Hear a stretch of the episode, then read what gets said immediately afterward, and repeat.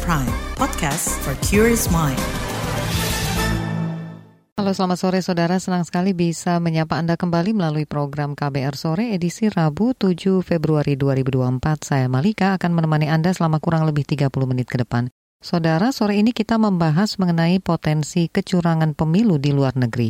Belum lama ini mencuat dugaan kecurangan pemilu yang terjadi di Malaysia. Ribuan surat suara diduga dicoblos secara ilegal. Masalah pemungutan suara di luar negeri bukan kali pertama ini mencuat, Isu serupa juga pernah muncul di tahun lalu dan periode pemilu sebelumnya. Benarkah pemilu di luar negeri rawan kecurangan dan bagaimana antisipasi serta pengawasan yang mestinya dilakukan?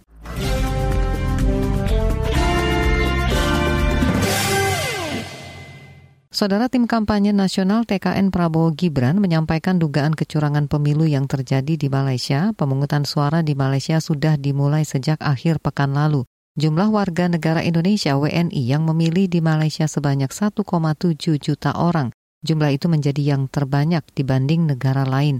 Dalam konferensi pers kemarin, Wakil Ketua TKN Prabowo Gibran Habibur Rahman mengatakan ada ribuan surat suara yang diduga dicoblos secara ilegal. Kabar itu dia dapat disertai dengan sebuah video yang menampilkan pencoblosan surat suara Pilpres untuk nomor urut 3 Ganjar Mahfud. Habibur Rahman mengklaim laporan itu dia dapat dari sumber terpercaya. Jadi kami mendapat informasi ya yang amat dapat dipercaya bahwa soal dugaan adanya aktivitas pencoblosan sejumlah sekitar ribuan surat suara secara ilegal untuk pemilih luar negeri di Malaysia. Informasi tersebut disertai dengan bukti foto dan video yang menunjukkan sejumlah orang melakukan pencoblosan surat suara legislatif untuk partai dan caleg tertentu nanti bisa dilihat saja dan suara pilpres yang dicoblos itu paslon nomor urut 3 Ganjar Mahfud. Kami juga kami duga kuat aktivitas pencoblosan itu melibatkan petugas pemilu luar negeri PPLN dan oknum pegawai kedutaan besar Republik Indonesia di Malaysia. Wakil Ketua TKN Habibur Rahman mengatakan bakal mengerahkan tim pencari fakta ke Malaysia dan melaporkan dugaan kecurangan pemilu ini ke Bawaslu RI. Dia berharap semua kontestan pemilu mengedepankan cara-cara yang jujur dan beretika. Di tempat lain, calon wakil presiden nomor urut 1 Muhaimin Iskandar mengatakan timnya bakal menempuh langkah hukum menindaklanjuti dugaan kecurangan surat suara di Malaysia. Muhaimin menambahkan timnya juga akan melakukan pemantauan langsung ke negeri jiran Sementara itu, Dewan Pakar Tim Pemenangan Nasional TPN Ganjar Mahfud, Sandiaga Uno, mendorong penyelenggara pemilu menindaklanjuti temuan tersebut. Di uh, saya baca juga di media dan itu pengalaman saya di 2019 uh, masif terjadi. Jadi tolong uh, segera ditindaklanjuti. Uh, jangan kita hanya menuduh tapi uh, berikan bukti dan serahkan kepada uh, aparat untuk ditindaklanjuti. Tidak ada toleransi. Uh, satu suara itu sangat uh, berharga. Jadi jangan sampai kita mengambil hak yang mengambil kita uh, dan mengurangi hak uh, yang sebetulnya milik kita. Itu yang uh, TPN Ganjar Mahfud kemarin memberikan masukan dari segi Dewan Pakar. Itu tadi Dewan Pakar TPN Ganjar Mahfud Sandiaga Uno. Saudara, dugaan kecurangan pemilu di luar negeri bukan kali pertama terjadi. Pada Desember tahun lalu, ribuan surat suara di Taipei, Taiwan dikirim lebih awal dari jadwal. KPU mengaku insiden itu sebagai bentuk kelalaian. Ribuan surat suara itu akhirnya dianggap sebagai suara tidak sah.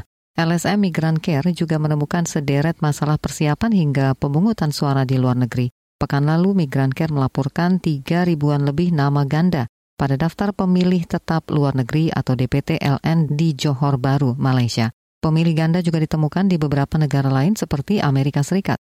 Direktur Eksekutif Migran Care Wahyu Susilo menyesalkan kasus pelanggaran administrasi terjadi berulang dan kerap dilaporkan ke Bawaslu, namun tidak ada sanksi yang tegas. Sementara itu Komisi Pemilihan Umum KPU bergerak cepat dengan mengirimkan tim ke Malaysia untuk menindaklanjuti dugaan surat suara tercoblos. Anggota KPU RI Idam Holik mengatakan tim akan melakukan pendalaman terhadap semua informasi pemungutan suara di Malaysia. Saudara pemilihan di luar negeri memang digelar lebih awal. Ketua KPU Hashim Asyari mengatakan mekanisme itu sudah diatur di dalam undang-undang. Dia memastikan pemungutan suara dilaksanakan sesuai aturan dan pengawasan yang ketat. Adapun metode-metode pemungutan suara atau pemberian suara di luar negeri digunakan tiga metode. Yang pertama adalah metode memilih di TPS atau TPS LN yang itu dibangun, didirikan di kantor-kantor perwakilan kita. Ada yang kedutaan, ada yang di konsulat jenderal, ada yang di Wisma Duta, ada yang di sekolah Indonesia atau istilahnya premis-premis uh, otoritas wilayah Indonesia. Metode yang kedua adalah metode POS karena warga negara kita yang ada di luar negeri ini domisili atau tinggalnya di berbagai macam tempat yang menurut identifikasi ketika pemutakhiran data pemilih itu eh, apa namanya situasinya relatif jauh dari kantor-kantor PPL maka dimungkinkan dengan metode pos dikirim lewat pos dan kemudian di dalam pos apa di dalam amplop itu di dalamnya ada amplop lagi untuk kirim balik yang itu difasilitasi atau dibiayai oleh KPU. Kemudian metode ketiga adalah kotak suara keliling. Kotak suara keliling ini dalam rangka sekali lagi mendekatkan tempat-tempat atau fasilitas untuk memilih kepada pemilih. Jadi kotak suara ini dikelilingkan di tempat-tempat yang telah ditentukan atau disepakati. Itu tadi Ketua KPU Hashim Ash'ari. Saudara, masalah lain yang juga menuai sorotan menjelang pemilihan umum adalah persiapan logistik. Di beberapa daerah ditemukan logistik pemilu dalam kondisi rusak. Selain itu, ada distribusi tidak tepat sasaran atau salah alamat apa sebetulnya yang terjadi selengkapnya akan dibahas dalam laporan khas KBR sesaat lagi, tetaplah di KBR sore.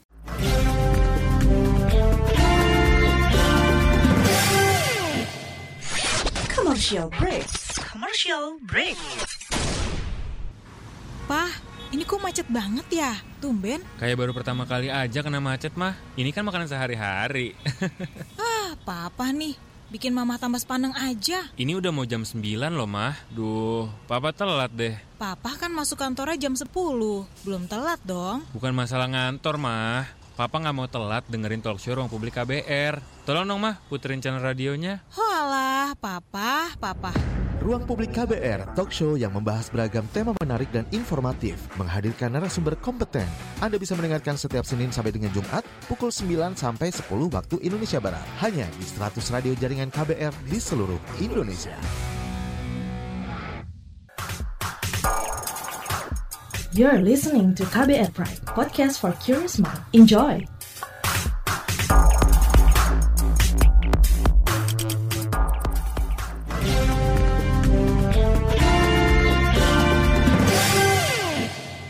Saudara distribusi logistik pemilu 2024 menemui sejumlah kendala di berbagai daerah, mulai dari kertas suara rusak, pengiriman salah alamat hingga segel rusak.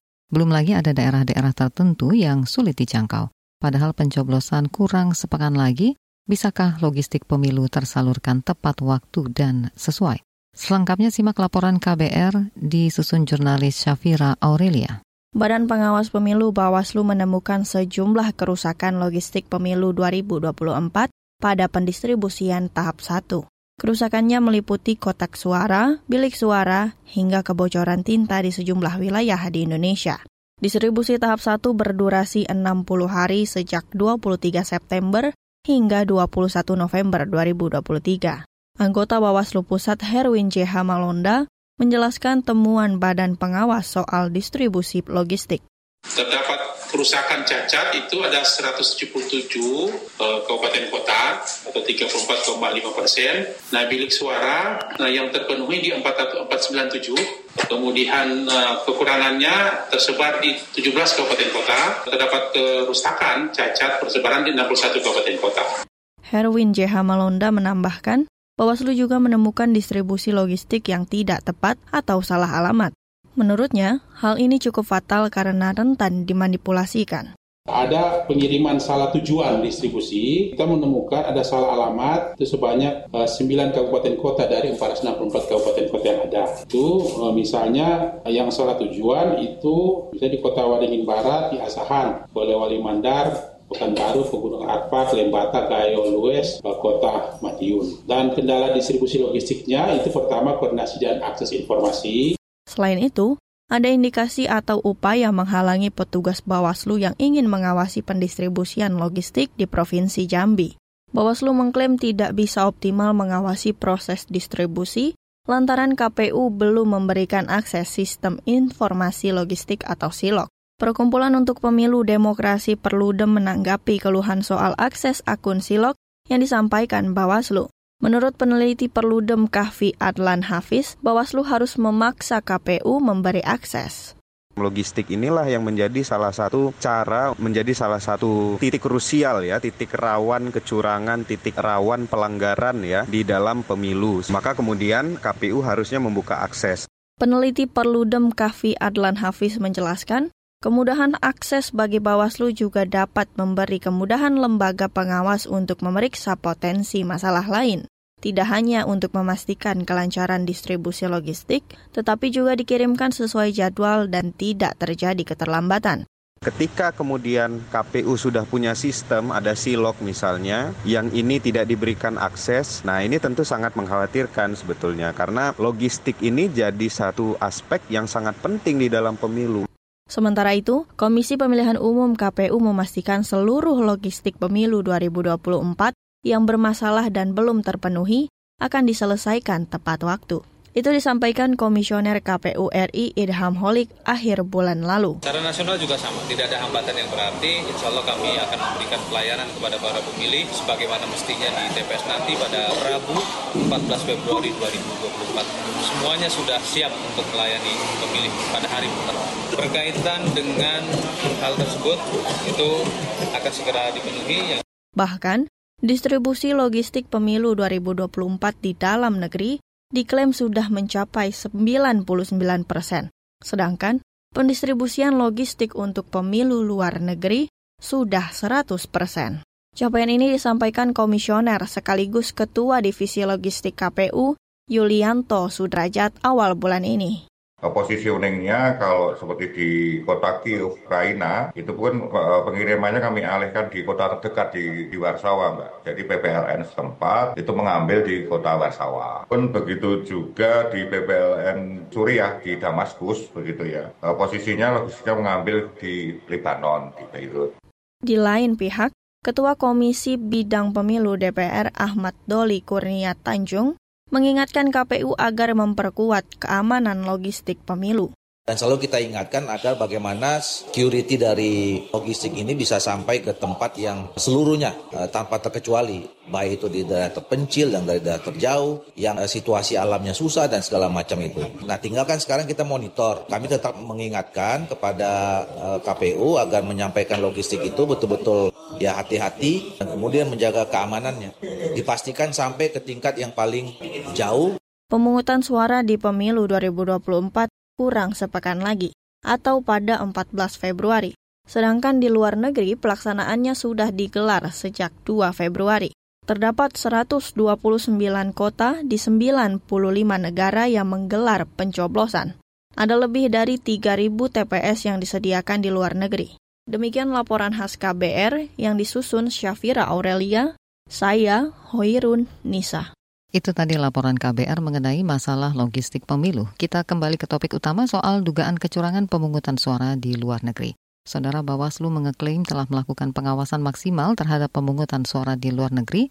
Apa saja potensi kerawanan yang dipetakan oleh Bawaslu? Informasinya hadir usai jeda. Tetaplah di KBR sore.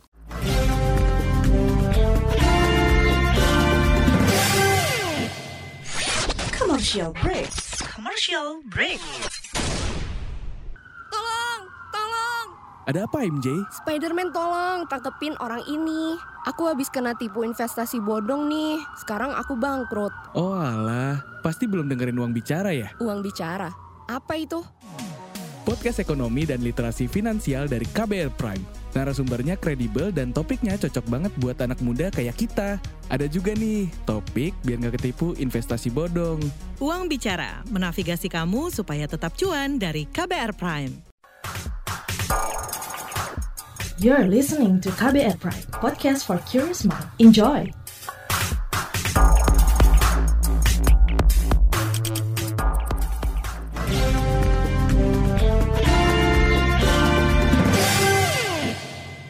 Kita lanjutkan kembali KBR sore. Saudara Badan Pengawas Pemilu atau Bawaslu RI mengeklaim tengah menelusuri dugaan pencoblosan surat suara secara ilegal di Malaysia Temuan itu sebelumnya diungkapkan oleh tim kampanye nasional TKN Prabowo Gibran. KBR mencoba menghubungi Bawaslu RI melalui Ketua Rahmat Bagja serta anggota Loli Suhenti dan Puadi untuk mengonfirmasi temuan itu. Hingga berita ini naik siar, mereka belum merespon permintaan wawancara dari KBR. Dalam konferensi pers bersama KPU RI dan Kementerian Luar Negeri Senin lalu, anggota Bawaslu RI Herwin Malonda mengatakan Malaysia memang menjadi negara yang memiliki tingkat kerawanan pelanggaran pemilu tertinggi. Alasannya jumlah WNI yang menggunakan hak suara di negara itu paling banyak. Kalau ditanyakan yang paling rawan sebenarnya adalah di mana uh, penyelenggaraan pemilu yang paling banyak pemilihnya.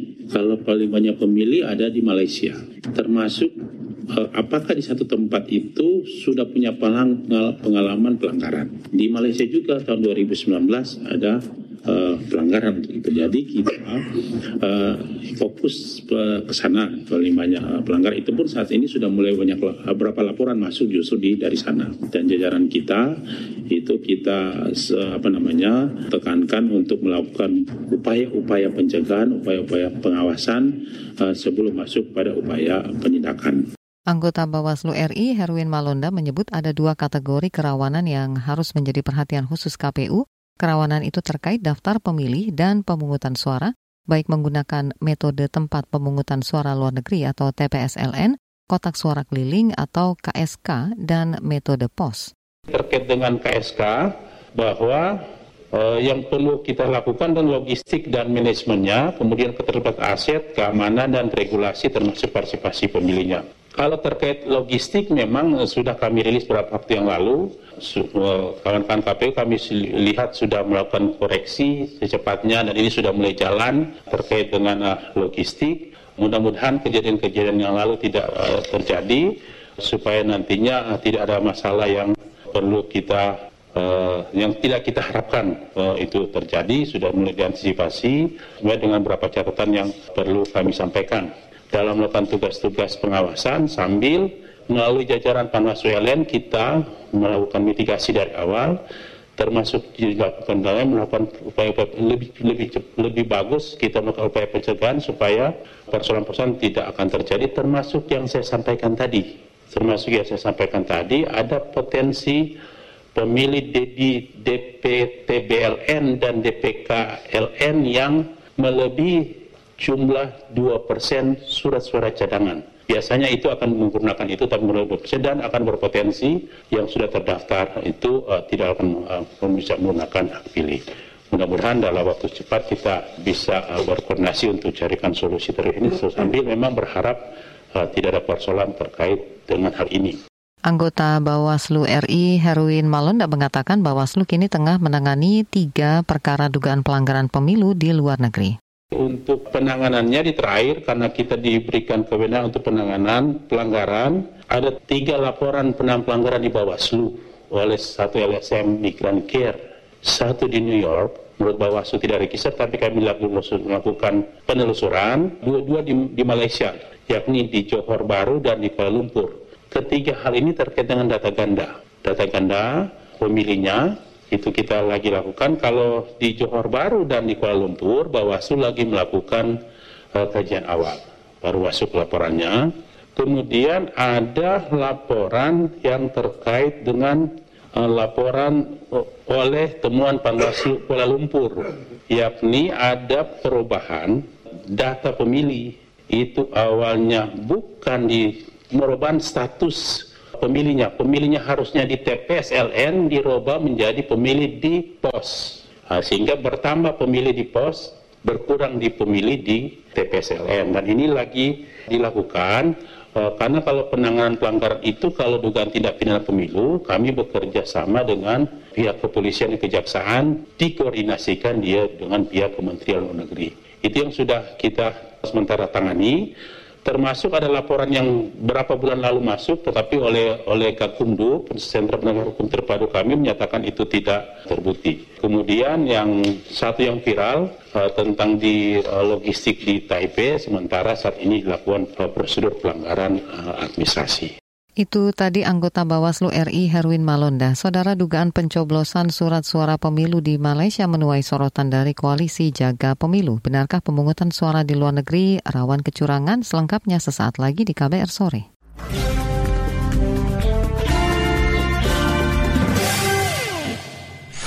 Commercial break. Commercial break.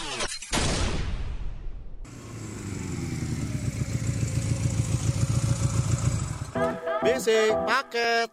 Yuhu, paket buletin pagi aku udah datang. Isinya lengkap banget. Ada berita-berita menarik dari berita politik, ekonomi, sosial budaya, sampai berita olahraga. Penasaran isi selengkapnya? Dengerin aja di kbrprime.id. Search Buletin Pagi.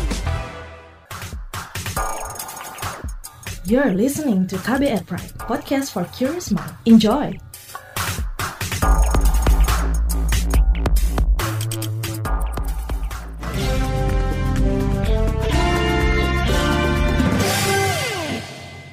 Anda masih mendengarkan KBR sore. Saudara, dugaan surat suara tercoblos secara ilegal di Malaysia menuai sorotan dari koalisi jaga pemilu.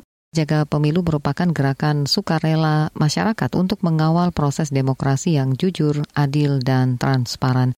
Inisiator penggagas jaga pemilu, Rai Rangkuti menilai kecurangan memang rawan terjadi di luar negeri. Untuk itu, dia mendorong Bawaslu RI aktif memperketat pengawasan. Mengapa pemilu di luar negeri rawan dan apakah pengawasan dari Bawaslu sudah maksimal? Kita akan menyimak wawancara jurnalis KBR Astri Wanasari bersama Direktur Eksekutif Lingkar Madani yang juga salah satu inisiator penggagas jaga pemilu, Rai Rangkuti. Respons terhadap laporan TKN ini soal kecurangan di Malaysia bagaimana gitu Pak analisanya gitu Pak? Itu sebuah kan sebenarnya tergantung kepada Bawaslu untuk menindaklanjutinya Bang.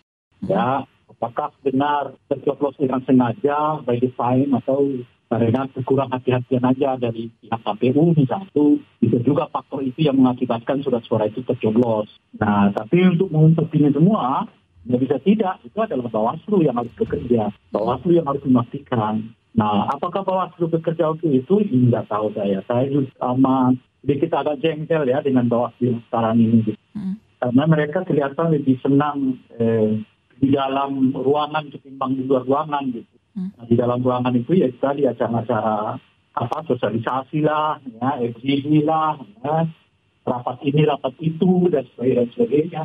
Hmm. Nah, nah, sementara action di lapangannya kelihatan nggak nggak terlalu banyak, termasuk peristiwa yang peristiwa yang seperti ini kan. Hmm. Apa akibatnya? Ya, akibatnya jadi guncingan aja. Hmm. Saling tuduh ke sana, saling tuduh ke sini tanpa ada kejelasan. Kenapa gitu pemilu di luar negeri itu tuh rawan kecurangan gitu Pak? Ya, yang bisa dilakukan, yang bisa dijelaskan itu ya karena apa namanya aparatus kita di sana mungkin tidak se apa namanya itu ya, tidak se hati-hati ya, tidak se, se apa namanya itu seketat ya yang di dalam gitu. Hmm. atau di dalam negeri gitu. Kenapa gitu ya? Pada tingkat tertentu bisa dipahami. Kalau di luar negeri itu ya mungkin dirasa tidak terlalu banyak yang care kan gitu. Beda kalau kejadiannya salah dalam negeri, ya semuanya bisa ribut gitu. Tapi kalau di luar negeri mungkin dianggap nggak terlalu inilah masyarakat juga nggak akan terlalu ribut atau apa gitulah kira-kira. Nah mungkin karena faktor itulah tensi pelanggaran di luar negeri itu tinggi gitu. Hmm. Khususnya di Malaysia kan karena jumlahnya lumayan lumayan besar kan kalau di Malaysia itu gitu. Jadi misalnya kalau prakteknya kejadiannya di luar negeri dianggap ya mungkin nggak terlalu uh, seribut kalau kejadiannya di dalam negeri gitu. Hmm. Nah, oleh karena itu ya beberapa orang mau kalau benar terjadi pelanggaran ya coba manipulasi ya berbagai praktek eh, apa namanya pemilu di sana alias hmm. uh, melakukan kecurangan di luar negeri itu. Gitu. Apa gitu yang perlu dibenahi atau dimaksimalkan gitu agar kecurangan-kecurangan seperti ini khususnya untuk di luar negeri sendiri itu tidak terjadi lagi gitu Pak? Iya Bawaslunya nggak ada yang lain. Bawaslunya harus optimal bekerja gitu.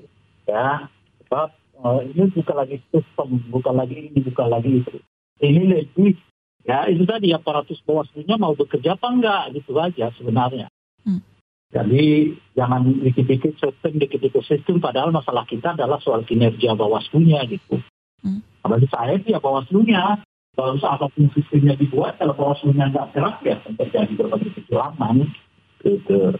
Itu tadi perbincangan jurnalis KBR Astri Wanasari bersama inisiator penggagas jaga pemilu Rai Rangkuti. Saudara pemilihan umum tinggal sepekan lagi, tepatnya digelar Rabu 14 Februari 2024 Presiden Joko Widodo meminta penyelenggara negara ASN, TNI, dan Polri untuk bersikap netral. Kepala negara juga menegaskan tidak akan ikut berkampanye. Informasi tadi menutup jumpa kita di KBR sore edisi Rabu 7 Februari 2024. Pantau selalu informasi terbaru melalui situs kbr.id, Twitter kami di akun @beritaKBR, serta podcast di alamat kbrprime.id. Saya Malika bersama tim yang bertugas undur diri. Salam.